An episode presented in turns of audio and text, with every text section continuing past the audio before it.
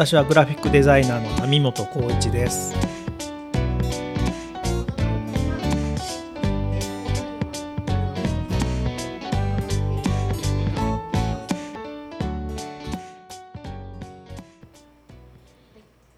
ということで、引き続き片倉さんにあのゲストとして出演いただくんですが、はい、こんにちは。こんにちは。引き続きの出演させていただくことになりまして、えっとえっと改めましてえっとご紹介に預かりました東京都立大学大学院博士課程の片倉葵と申します。本日もよろしくお願いいたします。よろしくお願いしますはい、あの前回はね、ちょっと片倉さんからいろいろまあパッケージのなんか歴史、一番最初にどういうパッケージから始まって、それがこう社会現象に、ねうんなっていって、えー世の中が変わっていくっていうちょっとすごい面白い話を伺ったんですが、今回はこう片倉さんが 私たちに質問があるということで、はい、ちょっとそうね、まあ私たちもこう。パッケージの研究者の方がどういうふうな質問をこうね持たれるのかっていうのがうん逆に興味があるので、うんはい今日はちょっと片倉さんの質問に答えていきたいと思います。はい、はい嬉しいですね。はいじゃあどどんなどういう感じの質問でしょう？そうですね。ちょっとお聞きしたいこととしてまずやっぱりちょっと私自身がちょっと前回お話ししたようにそのなんかその人の行為とか、そういった社会現象だったりとかとあのデザインとの関係性みたいなのを見ていたりするっていうところもあって実際にその実務としてあの現場であのこう作られているデザイナーさんとかっていうどういうふうにそのものを作るにあたって情報収集だったりとかあの、まあ、新しい素材が出てきたらもちろん報告書だったりとか雑誌とかにも多分専門誌とかに掲載されるのかなっていうのは思うんですけどどういったものを結構引っ張ってきたりとかしてなんかこれに使えそうだなっていうような構想をしたりなんかアイデアとかうん。を練っていったりしていくのかなっていうその作っあのご依頼を受けたりとかそういうところから実際に作るまでの過程で情報源としているものとか何かそういったのがあればちょっと伺いたいですね。ああ、そうですね。えーまず、えーデザイン依頼受けたときに、まあ、オリエンテーションっていうのが、まあ、メーカーさんとかありますよね。クライアントさんから。で、その時に、まあ、いろんな情報を、えーそこでまあ商品に関する情報もだし、あとはそれでもう箱の形状とか、えー色数とか印刷方法とか、えーっていうのがほとほぼ決まっているですね。あとはテーマとかコンセプトももう決まっている。でその中で、まあ、デザインしてくださいっていう風な感じですね。が結構あの割と規制としては割と多い方結構ぎゅうぎゅうなイメージがすごい今しました。そう。ですね。でただまあそのぎゅうぎゅうな状態でデザインしてしまうと、まあ、その面白いものができないので、まあ、自分のモチベーションとしてなんか新しいあのものをまあ作るっていうので自分自身が今どんなデザインをしてみたいかっていうのがこんなデザインしてみたいっていうのがやっぱモチベーションってあるわけじゃないですか。でそういうものとあとはこういうコンセプトを求められているっていうことを頭に置きながら、まあ、いろんな資料を、まあ、デザイン本だったり、まあね、ピンタレストだったり、えーいろいろ調べてあのあこれこれのここはちょっとなんかニュアンスとして取り入れられそうとかこの色の組み合わせはちょっと参考にできそうとかなんかやってみたいとかっていうので、まあ、ラフスケッチとかを書いてそれでこうまあ、えーそうですねデザインを構成していくっていうような感じですね。ピンタレストっていうのが結構意外でしたね。あの一応なんか見るのは見ます。ううん、あのでもピンタレスト結構見すぎると結構似たようなものが上がってこない。上がってきてしまうんですね。うんなんですけどまあでも本も実際本も、えーたくさん見ます。うん。あのただなんかその競合商品とかをこう確認したりするのはやっぱりネットがすごく便利なので、うん、あのそうですねライバル商品とか今こんなものが流行ってるみたいなかはネットでいっぱい調べたりします。まあ、それがそうやっていっぱいこう調べてインプットするのがその準備運動みたいなデザインする前にちょっとそうやってインプットいっぱいしてじゃあ自分はこのテーマでどういうものをアウトプットしたいのかなっていうのをこう整理するしてかこう実際手を動かしてやってみるみたいな感じ。すごいいやすごいですね。なんか私実はそのもともとあのグラフィックデザイナーとかになりたくてあのもともとデザイナー志望だったっていうところがあるんですね、うん。学部とかまではそうだったんですけど、うん。その修士で研究ボンターメの研究やった時にちょっとあもうちょっと無理だなとか 諦めが出てしまったのでデザイナーとして。はちょっとそれよりかはなんかそのどういうふうにできてきてるのかとかどういうふうな考え方でこれが作られたかっていうのをなんかあの作るよりも分解じゃないですけどこう分析側に回る方がちょっと面白くなってきてしまってそうそれでなんか逆にこう組み立てられる時のプロセスっていうのが、まあ、もちろんそのこう出来上がってる物というかうん。箱であったり、そのパッケージからは、あの考察できるとこは考察はもちろんできるんですけれどもそこにあの奥にあるやっぱりデザイナーさんのあの考え方であったりとか、うん。あとはそのメーカーさんの要求が盛り込まれてるところをどう読み取ろうかなっていうところっていうのであんまりそこだけではやっぱり読み取れなくてやっぱりその当当事者というかその作られてる方には気になる気になるんですけどってでもなかなかこう聞くに聞けないあんまり聞く機会もななかったところなので。そうですね。特にでもあのなんか商品ですごくマーケティングが重視されるような商品、まああのすごく競合商品が多い、まあ、コンビニとか、まあ、スーパーとか、えードラッグストアに置かれるような商品に関しては、まあ、かなりメーカーさんのこう要望というかで、えーが強い強く反映されてると思います。でやっぱりそこにはあの今ねデザインテストとかっていうのも、まあ、こちらがこうナーが提案したものに対してテストを、まあ、ターゲット層でテストをされたりとかしてこれが一番人気があったとかでただそれでこれをもっと売るには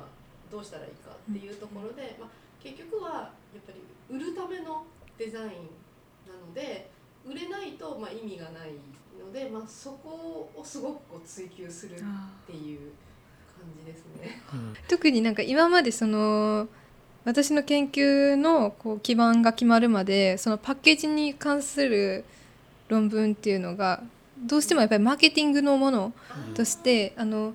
前回みたいなあのなんなんて言うんでしょうね。その素材のあ素材が新しい素材ができたっていう報告が上がってきたりとかあとはその人間工学的にあの、まあ、マーケティングを見ていってそのパッケージのどこに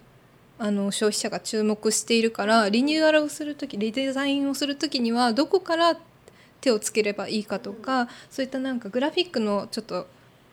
指南書的なような報告とかがやっぱりあったりしてそれをすごくやっぱり商業性が高いっていうパッケージだからこそ出てくる論文なんだろうなっていうのはすごく感じていたんですね。なんですけれどもどうどうなんてなんて今みたいな論文を読む人っていうのは多分また大手企業のマーケティングの人とかそういう人が読むんですかねとか雑誌、まあ、デザイン系雑誌とか。あ。多分現場のね我々そういう論文あんまり読んでないと思うし。それも気になってたんですよね。なんかあんまりそういうなんかちょっとちょっとやっぱり硬いというかガチガチのなんかマーケティングにやっぱり寄ってるのでそのアイデア素質だったりとか実際に作られる方ってあんまりそういう論文はあんまり読まないんじゃないかなっていうような気も。うん。そうですね。まあ私はそんなに読まないですけどあのうん実際やっぱりその研究されてる方とやっぱ現場感覚っていうのはちょっとなんか乖離があるっていう印象があってうん。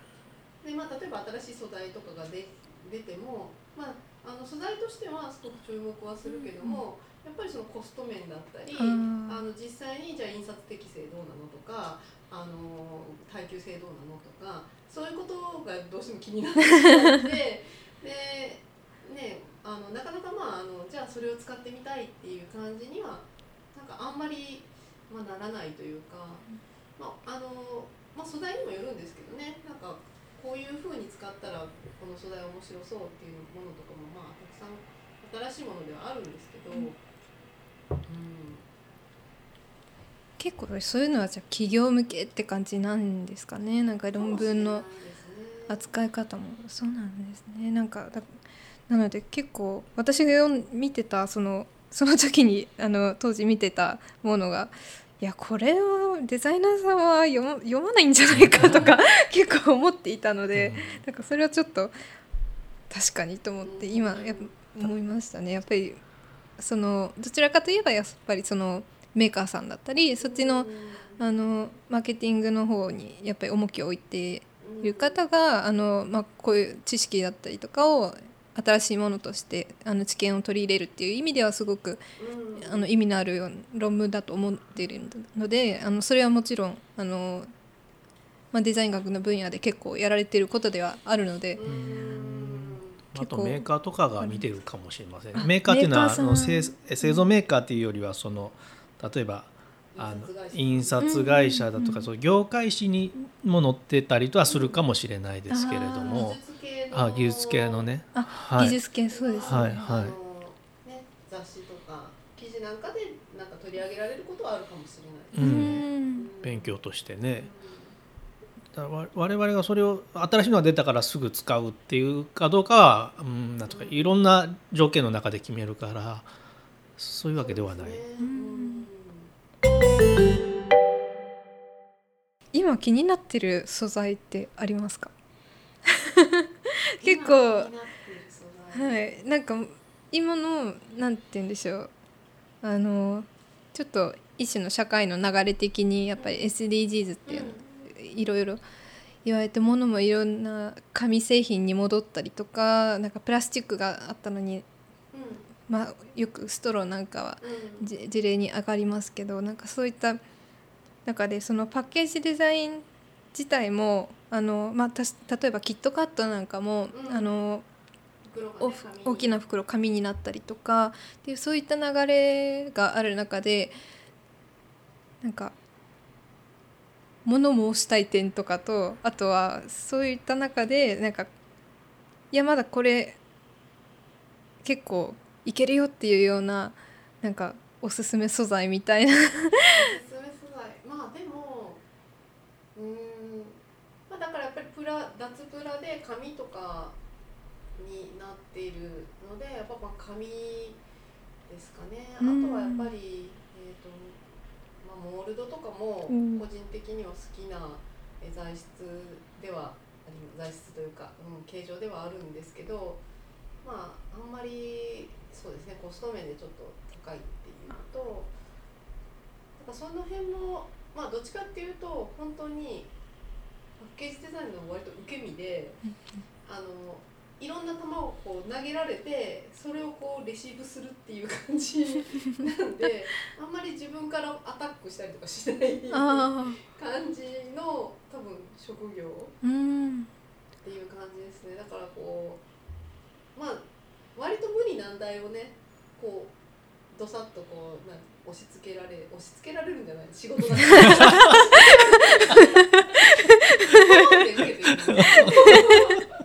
好んで受けてるんですけどあの無理難題があってあこれをどうやってかえこう乗り越えていこうかな。あこれ一色しか使えないのかみたいな感じとかなんかこうこの素材ですごい高級感出さないといけないのかみたいな、うん。なんかそういうところのこうなんか無理難題感 がを受けて受けてっていうかこう頑張ってそれをの乗り解決しようっていう感じなのでその受け身感は割とありますね。うん。うん。うんだからこっちが提案しても多分、まあ、提案して通ることもまああるんですけど素材とか。うんまあ、稀でやっぱりコストだったり、まあ、その流通。うん。流通のあのとかいろんな機械適正とかでかなり制限を受けるので、うん、なかなかこうあの見えない問題がいっぱいあるんですね。見えないハードルがすごくいっぱいあるっていう感じですね、やっぱり一体になるってことで。でもやっぱり聞いてたら本当にパッケージデザイナーの仕事っていう感じですよね。グラフィックはそこまでそのいろんな条件をうん 言われる中でデザインするというような状況はちょっと少ないと思うんですよ。うん。パッケージデザイナーよまあ、りね色。数ぐらいですかね制限ん。まないですか、うん色数の制限、まあ、色数はまああんまりない。やっぱりまあコストは当然あありますけれども、その中でどういうことができるのかっていう提案の幅とか受け入れられる幅っていうのは今聞いてる感じだとおパッケージデザイナーさんの仕事よりはあるような気がしましたね。うん予算が上げてでもそれやりたいっていうような状況とかも出てくるんで、うん。うん。あのまあハードル一つ上げる原因としてはやっぱりその、まあ、物一つの例えばブランドに箱もあればボトルもあれば、えー何包装ねフィルムなんかもあればでも全て同じブランドですみたいな時とかにうん。あのでも色もこう合わせていかなきゃいけないとかイメージあの素材が全然違うのはいにイメージ合わせていけない、いいくっていうのででもこっちは3色使えるけどこっちは2色しか使えませんとか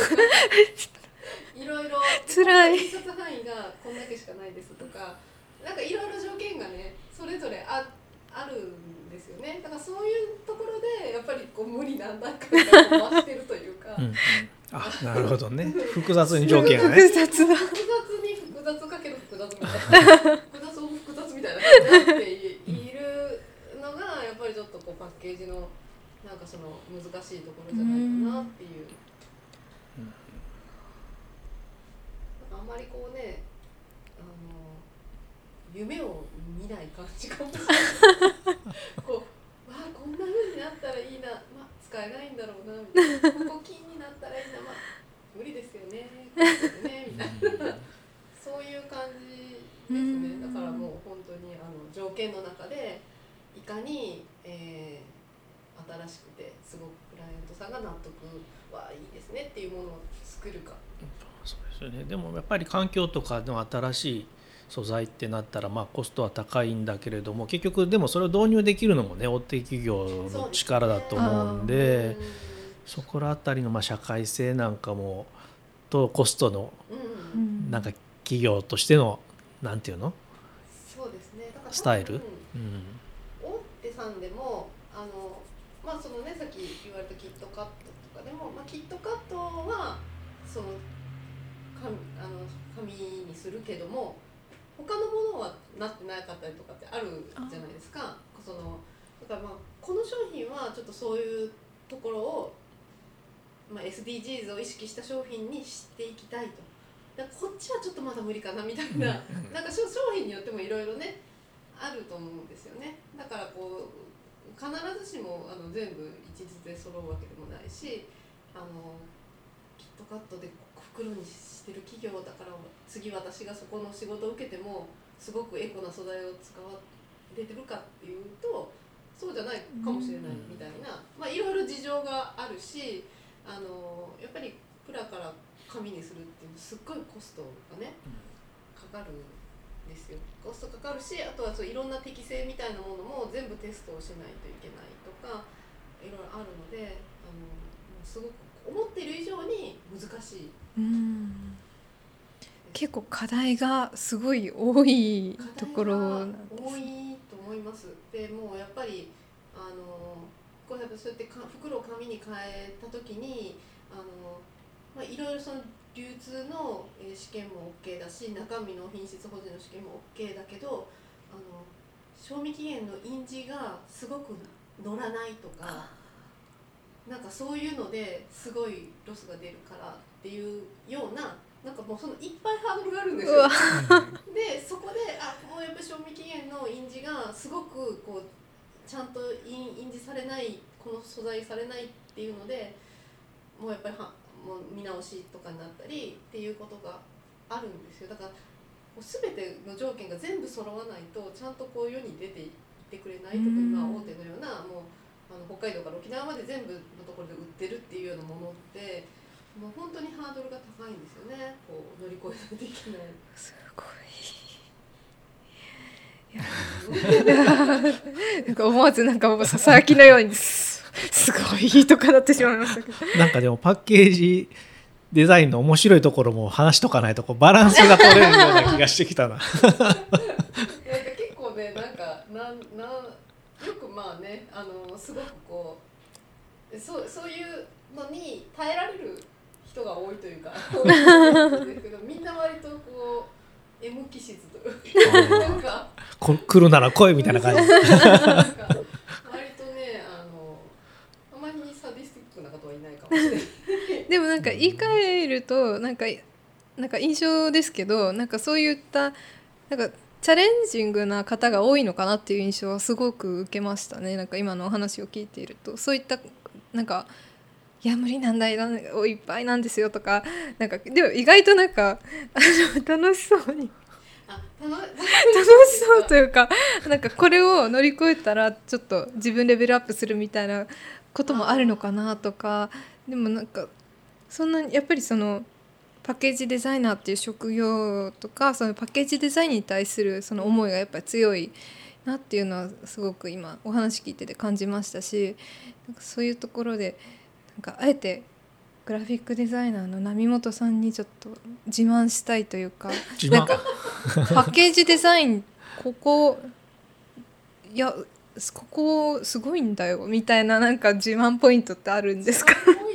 なるほど。自慢あでもねやっぱりグラフィック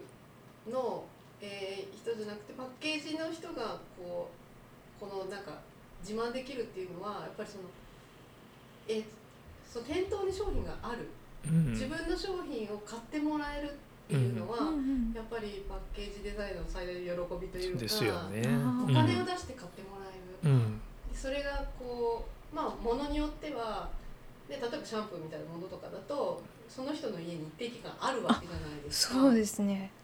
だからそういうのはすごくこう喜びですよね、そのまあねポスターとかをこう気に入って部屋にずっと貼ってくれてる人とかっていうのもいると思うけど、まあうんねそういうぐらいの喜びがやっぱりうあんりますね。だからなんかこう昔クリスマスケーキの箱をデザインしたことがあって、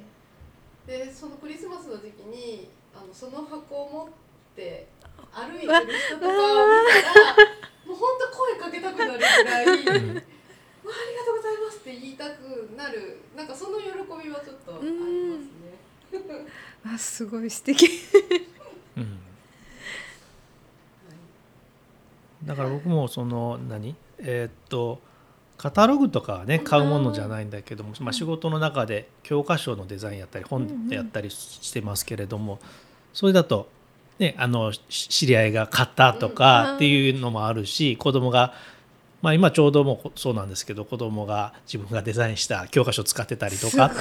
あったりするんでそういう時にはやっぱり、うん、ものを作ってるという感じありますよね。うん。やっぱりなんか形になってなんかそのもちろんそのこう貼られたりとかそういうポスターとかそういったものももちろん素敵ですけど、まあ、確かにあのり両者ののデザイナーとしてあのものを作るっていうことでうん。共通して言うとやっぱりそれがの形に残ってこう使われてる場面があるっていうのを直接見られるっていうのはやっぱりすごいなんか素敵なことですね。なんか。そうですね。あのやっぱりあとパッケージは、まあ、そのオリエンからこう商品になるまでが、まあ、結構割と長い。で、まあ、半年とか何ヶ月もかけてでで、まあ、いくつも修正があったり、えーっていうのを、まあ、本当にあのクライアントさんとこう伴走しながらなんかあのキャッチボールしながらもうちょっとこうもうちょっとこうとかっていうのでこう進めていくんですよね。だからなんかそれがまあこう売るっていう売れるものを作るっていうなんか一つのベクトルに向かってこうなんかちょっとこうチームでこうやるみたいな感じででじゃあは発売になって売れましたってなったらなんかこうそのどっちかっていうとそのデザイナーでデザインを任されてるっていうか、まあ、そのその商品のプロジェクトの一員みたいな感じでこう一緒にこう頑張って売れるものを作りましょうみたいな感覚は結構あるんですけど、グラフィックなんかはどうどんな感じですかそういうあたり？うんやっぱりそこはねあのどっちかというと今度はう売れるように、えーどうしようかっていうまたその商品が出てからのねプロモーションとかってなるんで、はい、だから開発の人たちの熱量を感じるよりは今度は宣伝とか広報の人たちの とのチームっていう形になるかな。はい。まあ、そそういう意味でのどっちらにしてもなんていうかチーム感とか、まあ、例えば総合カタログみたいなねごっついやつだとやっぱり時間がかかるんでこれをなんとかこう成功させるんだみたいな熱量っていうのはやっぱり担当者と共有したりはしますけれどもね。うん。作るっていいなって思い なんかやっぱり思っちゃいますよね。それをちょっとまあ解体してるのが私なんですけど。いやいや、もう解体し続けてほしいんですけど、まあの広告ずっとやってる人に、まあ、パッケージを、まあ、一緒に作った時になんか本当にパッケージってなんか01なんですねみたいな。なんか本当に0から1なんですね。0から1ができる。でパッケージができたものに対して次広告とか宣伝とかになっていくじゃないですか。だから一番最初にこう全く何もないところからイメージを作り出すっていうのがパッケージなんですよっていうのを、まあね、パッケージデザイナーとしては声を大にして言いたい感じがします。なんか？ありますか他に。ちょっとではなんか某番組のような何何 ことをベタな質問ですあなんがか書いてたね。はい。そうですねあのちょっとやっぱり同じそのパッケージに関わってらっしゃるっていうことでもあのやっぱりあの三原さんはあのパッケージデザイナーとしてご活躍されていて波本さんはグラフィックデザイナーとしてもあの活動されながらパッケージにも携わっているというこのちょっと細かいところでの区分ですけれどもあの、まあ、そのちょっとした立場の違いももちろんきっとあると思うんですね。なんかそこでなんかお二人にとってそれぞれの立場から見てパッケージデザインとは何でしょうかっていう。パッケージデザインとは？難しい。パッケージデザインとは？なんだろう。んでもやっぱり商品をデザインしているっていう感じがあってそれはその作った後もなんかこう関わりたいっていうかまあ三原さんなんかたくさんのね仕事をやってどんどんまあ言ったら仕事をしていってると思うんですけど僕なんかそのそれそんな量があるわけじゃないんで逆にその商品のデザインをしてパッケージもしたらその商品がどうなってるかもしりううんえー気になるしそのための今度はプロモーションツールを作ったりとかっていうふうにえーの、まあ、中心になるような、まあ、存在っていうふうに感じてますけれどみ三原さんはどうですか？うーん。パッケージデザインとはって難しいですね。なんかなんか自分の人生をかけて追っかけていきたいものかなっていう気はする。っていうかもうここまで来たらもうだいぶ30年ぐらい追っかけてしまったので もうあと追っかけ続けるしかないかなっていう感じなんですけどまあでもうんいろいろあのどんどん進化もするし、パッケージの素材自体とか印刷とか加工自体もから本当にこうでデザインはデザインで新しいデザインいっぱい出るし本当にもうこうわあすごいいいデザインっていうのがいっぱい出てくるからかけてもかけてもなんかなかなかこう到達できない感じでなんでしょうね。なんか生き物みたいですねなんかうん、あ大体ねあのそのものその事柄にはまるとみんななんとかは生き物ですって言うんですよ。あえーそうなんですか髪は生き物ですとか、海苔は生き物ですとか、海苔ってあのせあの接着剤のこと。はいはいあれもなんとかは生き生き物ですってみんな言ううん言いますよね、うん割と。でもまあパッケージデザインもまあ生き物なんですかねすごい長寿長寿な生き物。うん。それ完璧にコントロールできないところに面白さがあるっていう感じなんですかね。やっぱりまあその最終的なアウトプットのものがやっぱりその売れるか売れないかみたいなやや博打的な のもすごくこう面白いというか、あのなんかうんうん。そういうねそこでこう最終こう世に問えるみたいなところで、えーすごく売れたらもう自慢だし売れないってなったらもうすごい落ち込んだりデザインが悪いって言われたらすごくなんか悲しくてもあの落ち込むっていうような、うん、やっぱすごく振り回されるんですけどもうでもこうね好きでたまらないって感じ。い家中なんか箱で溢れてるんじゃないですか？そ そそうでもない。いやよくそれ言われます。なんとなくごまかして。かさばりますもんね。いやかさばります。かさばるし、まだ定期的にねあのトランクルームとか借りたらとか家族に言われるとちょっとこう整理して捨てて。すごくわかります なんかあんたいい加減ちょっとそこをちょっともうちょっと綺麗にならないとか言われて隙間を見つけてね、なんかの上とかにこう乗せて段ボールで詰めたりとか。箱の中に箱をこう詰めて。そうそうそうそう箱イン箱ネスをしま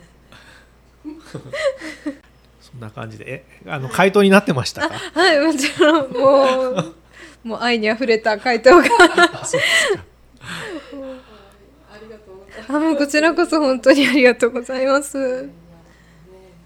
ということで、はい、あの片倉さんをお迎えして2回、はい、ありがたいですなかなか面白かったですよね。面白かったですね。またね、そのいつもと違うなんていうか視点というか。うん、まあ、歴史だとかし、ね、社会を動かすとかもあったし。うんデザインの面でもね、どっちかだかというと。今みたいな、なんちゃもうプロフェッショナルみたいな質問って逆にそんなしないから、我々の中で。